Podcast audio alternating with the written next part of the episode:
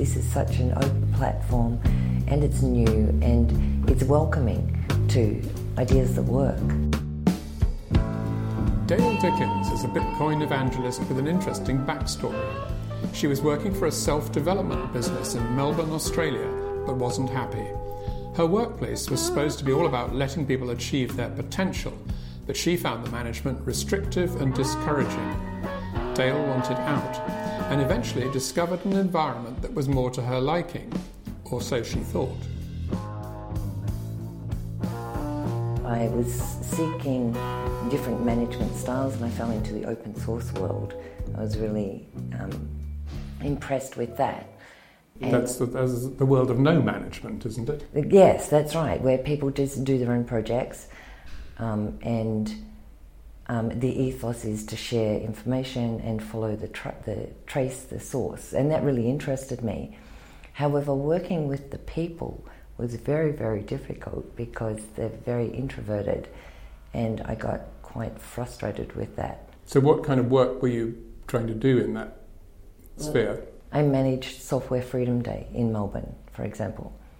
Um, and you know, being with the Linux community, people wanting all of their friends to be involved, but they were very shy in inviting them to the event, that kind of thing. Right. Yeah. So, um, and inside that realm, I heard about Bitcoin being open source, obviously, and that. So I'd worked with software. I'd also been on a raw vegan diet, so I was getting to the source of food. And when I heard about money, that to kind of fit with what I was doing, money would work as well. So Bitcoin is the sort of veganism of uh, money, I mean? That's an interesting point of view. Yeah, you could see it like that. Possibly, yes. Well, it's definitely an alternative. It's raw and it's pure. I like that. I like that way of thinking. Although it's quite radical as well, which is more the free software movement, um, which people kind of press against. So I'm not quite sure if it's that radical. Um, but yeah, it's a good way to look at it. So you were interested in this new movement or new yes. the new possibility. So when I heard about Bitcoin, I was truly just really interested in the possibility of a money that was limited in supply, that was available to everybody, and that didn't have a central source. That was really fascinating for me. So when I purchased my first Bitcoin, I had no idea that it would actually increase in value so quickly. How long ago was that? Um, 2012. Oh, nice. So I first used it in Peru when I, um, I did a retreat there and I sat in a, a tiny village, or a tiny internet cafe in Iquitos in Peru. And I transferred Bitcoin over to somebody and they gave me Peruvian soles. And at that point in time, the Australian dollar was quite strong, yet no bank would take it. I needed two forms of ID or a bank account. And that for me was quite strange. Like I was getting to the source. It's like, what has happened to money? Why has this become so difficult? Why do I need to account to somebody to change my money over? And when I had that experience in the internet cafe, I realized how easy money should be and the Bitcoin was definitely going to work. There was no question for me. Now, have you kept some of your original Bitcoin from uh, 2012? Well, that's a personal question, but yes, I have. I'm glad to hear it. Um, so you had a sort of uh, epiphany in Peru about why Bitcoin was going to revolutionize the world. Yes. And how did you act on that when you got home? Well, um, I was walking down the street and there was a sign on a pole saying people to facilitate workshops on any subject whatsoever. It could be from roller coasters to um, making marshmallows. Um, so I thought, okay, that's a, a, calling. So I did my first workshop. On marshmallows? On how to use Bitcoin. Right. Uh. I felt like I was an expert at that stage. Um, and of course, there were a lot of technical minded people that came to the workshop, which was very interesting, very challenging. I mean, they were asking me questions, I had no idea what the answer was. However, they hadn't used it. So, part of my workshops, which I've continued to do, is that I they're paid So, say this one was $15 at the time and I gave $5 back. So, I made sure that everybody had a wallet and knew how to use it. That's my focus. I really want the utility. I'm focused on the utility. So, these, these um, technical people, very, you know, in their kind of suits and shirts and throwing these questions at me, turned into marshmallows when they actually used it. They were act- they were quite surprised. There was like aha, aha moments of it works. They never used it. Right. So I felt like I had an edge with that. And there were some people that had had not no idea what it was, um, and they left knowing how to use it. How long was the workshop? Um, an hour and a half. An hour and a half later, you'd converted them because they'd had the experience. Well, there were people that knew a lot more than me about it. They were very technically minded, though, but they'd never used it. In the workshops that you've given since then, is it more people who know nothing being introduced to it, or um, people that are curious mostly? So what I do is I call people beforehand and get a sense of the type of software that they use, um, what their interest is, what they know, and what they want to learn. And the same thing. So the workshop costs now $150 and they get $50 back in Bitcoin. Um, so during the phone call, we make the transfer. They transfer to me $150 through their bank account, and I transfer back $50 in Bitcoin. So they have, I go through the setting up the wallet process. Over the phone? Over the phone, yeah. correct, yes. So they, when they arrive, they already have $50 worth of Bitcoin on their phones. And then during the workshop, we transfer funds over. So I, I want people to be confident in using the actual um, currency. And we have paper wallets as well, so we transfer funds in and out. But they've just transferred money sort of between themselves. Correct, yes. Yeah. That's right. And then. But don't they then say, well, that's all very well, but when, where can I actually buy stuff with oh, it? Well, there's a list of shops that they can do that. So there are a few shops in Melbourne um, that accept it, and there's also online purchases. And I, I direct them also to CheapAir um, we have a service in Australia called Living Room of Satoshi, so people can pay their bills also with Bitcoin. There's numerous currencies that they accept as well. So anything with a BPAY code, um, any bill, electricity, gas, um, tax, you can also see the payments that go through this service.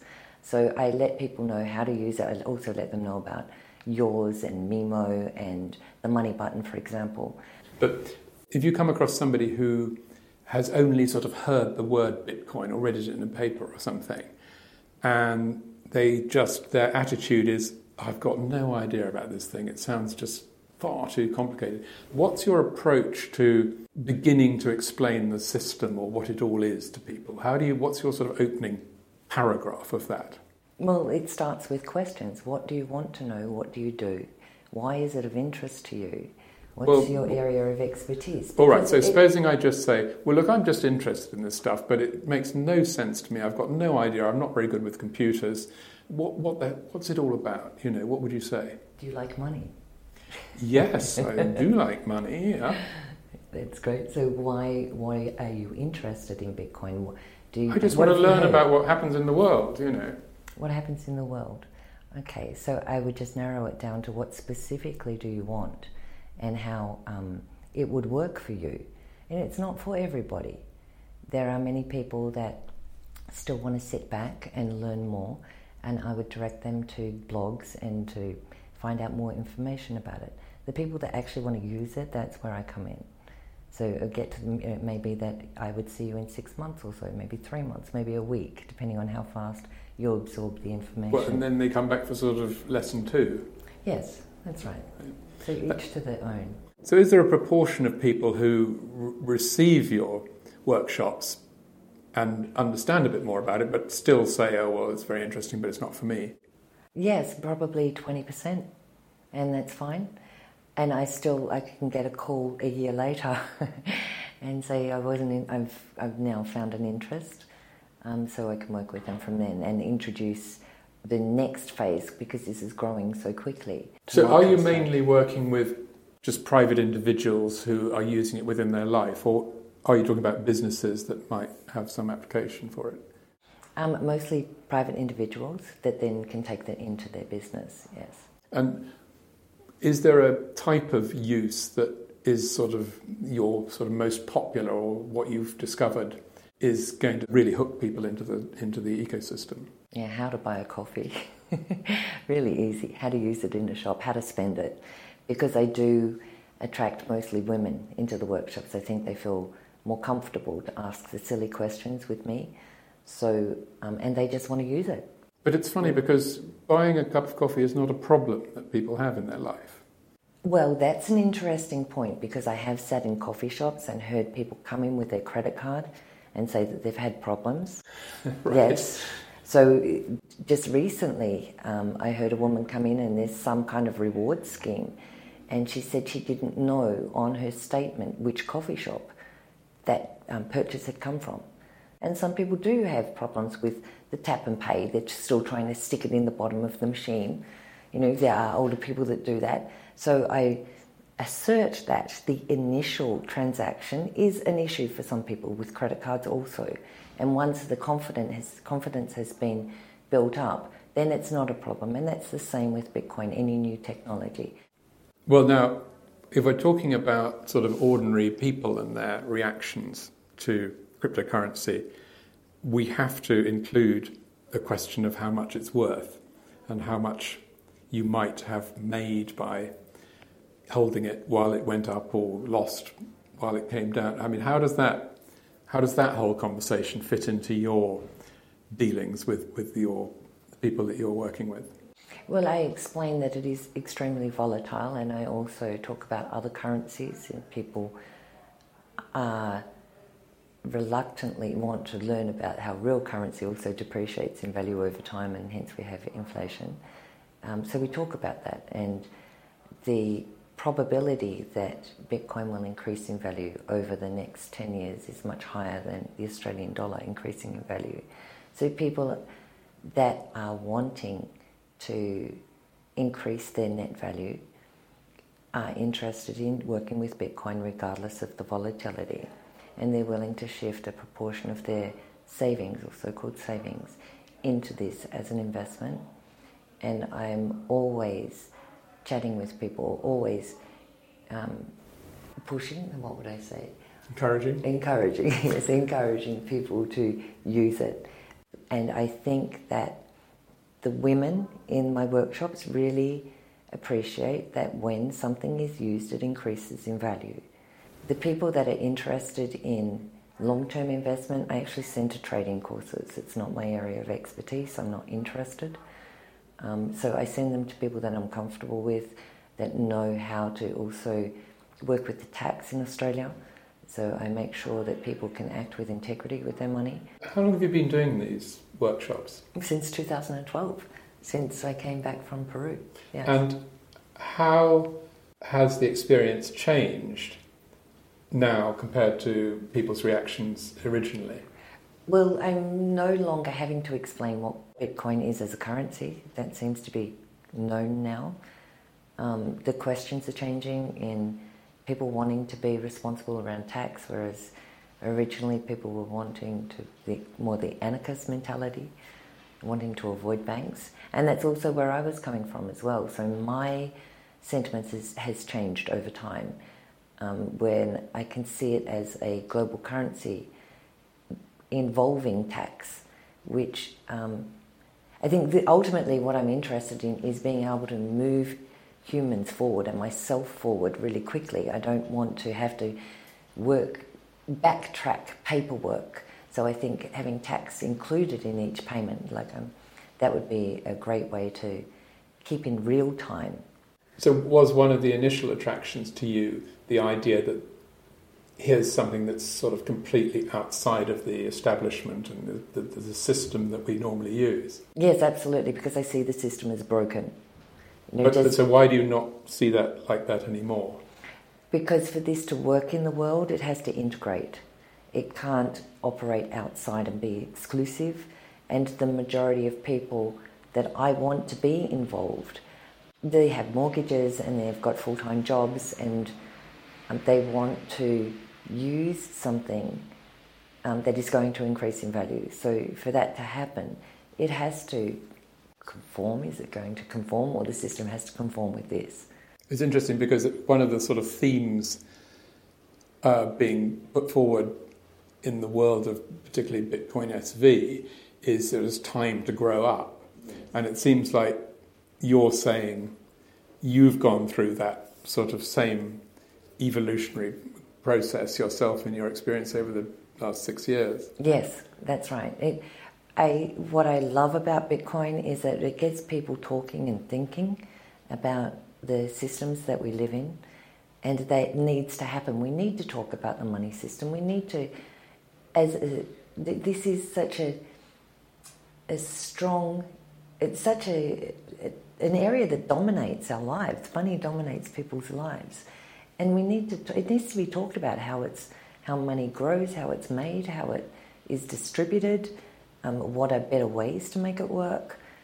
And I love that Bitcoin is opening those kind of conversations up, and I'm having incredible conversations with people. That's what I love about this scene, if you like, being able to have uh, to talk to people about the future direction of systems in the world, and the kind of people that are drawn to this are extremely intelligent and have ideas that possibly haven't worked in the current system because they don't fit.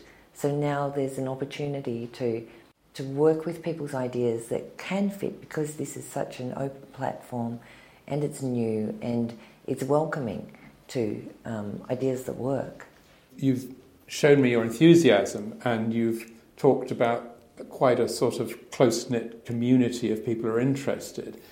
But in order to really get the value out of the idea of cryptocurrency, we need everybody to be using it and for it to, in a way, not be part of some little club that you're a member of. How do you think we're going to make that big leap forward to having it sort of so ubiquitous that it's really of almost of no interest to people, do you think? That's the question, isn't it? Well, I come back to how we started this conversation with the type of work that I do. Determine I, what I do is I determine people's self-interest. So my angle is to work with people in having in nurturing their projects. So providing the tools, I'm in a way a bridge to, in with the Bitcoin community to make the tools available to see what people, these people need. And do you think if we were talking again in ten years' time, we would sort of look back on this as those sort of rather quaint early days of something that became so common. Yeah, absolutely. I can see over the time that I've been involved. You know, when I first came back to Melbourne from Peru and I was talking about Bitcoin, and people had no idea what I was talking about. Whereas now, what I do is I tip people in cafes. So rather than approaching merchants and asking if they'll accept it, I just tip the waiters and the, the cafe staff and the cooks um, so I asked them to download a wallet and I transfer maybe a dollar or two dollars over. And it's up to them then to talk to their manager, right? Um, so now, when I talk to the, that kind of staff, I'm surprised. Young girls that have friends that are mining, um, young guys that are into into trading, um, friends. They all know somebody that know something about Bitcoin. So that's quite a profound shift in a short amount of time considering in the beginning that people did, had, they couldn't even say the word. They didn't know what I was talking about. It's pretty impressive that you are converting the world kind of one user at a time. That's right. That's right. And it's quite easy to measure how fast and who will act quickly with this.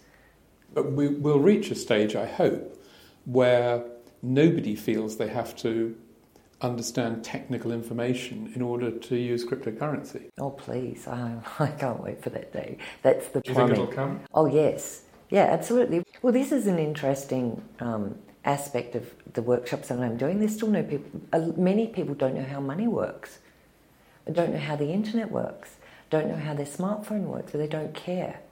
So the faster we get there, I think the faster this will um, spread into the world. Yeah. Fantastic. Thank you so much, Dale. It's a pleasure.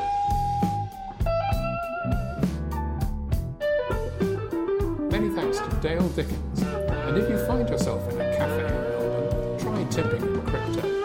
You can thank Dale if it works. Please join me, Charles Miller, for another CoinGeek conversation next week. Thanks for listening and goodbye.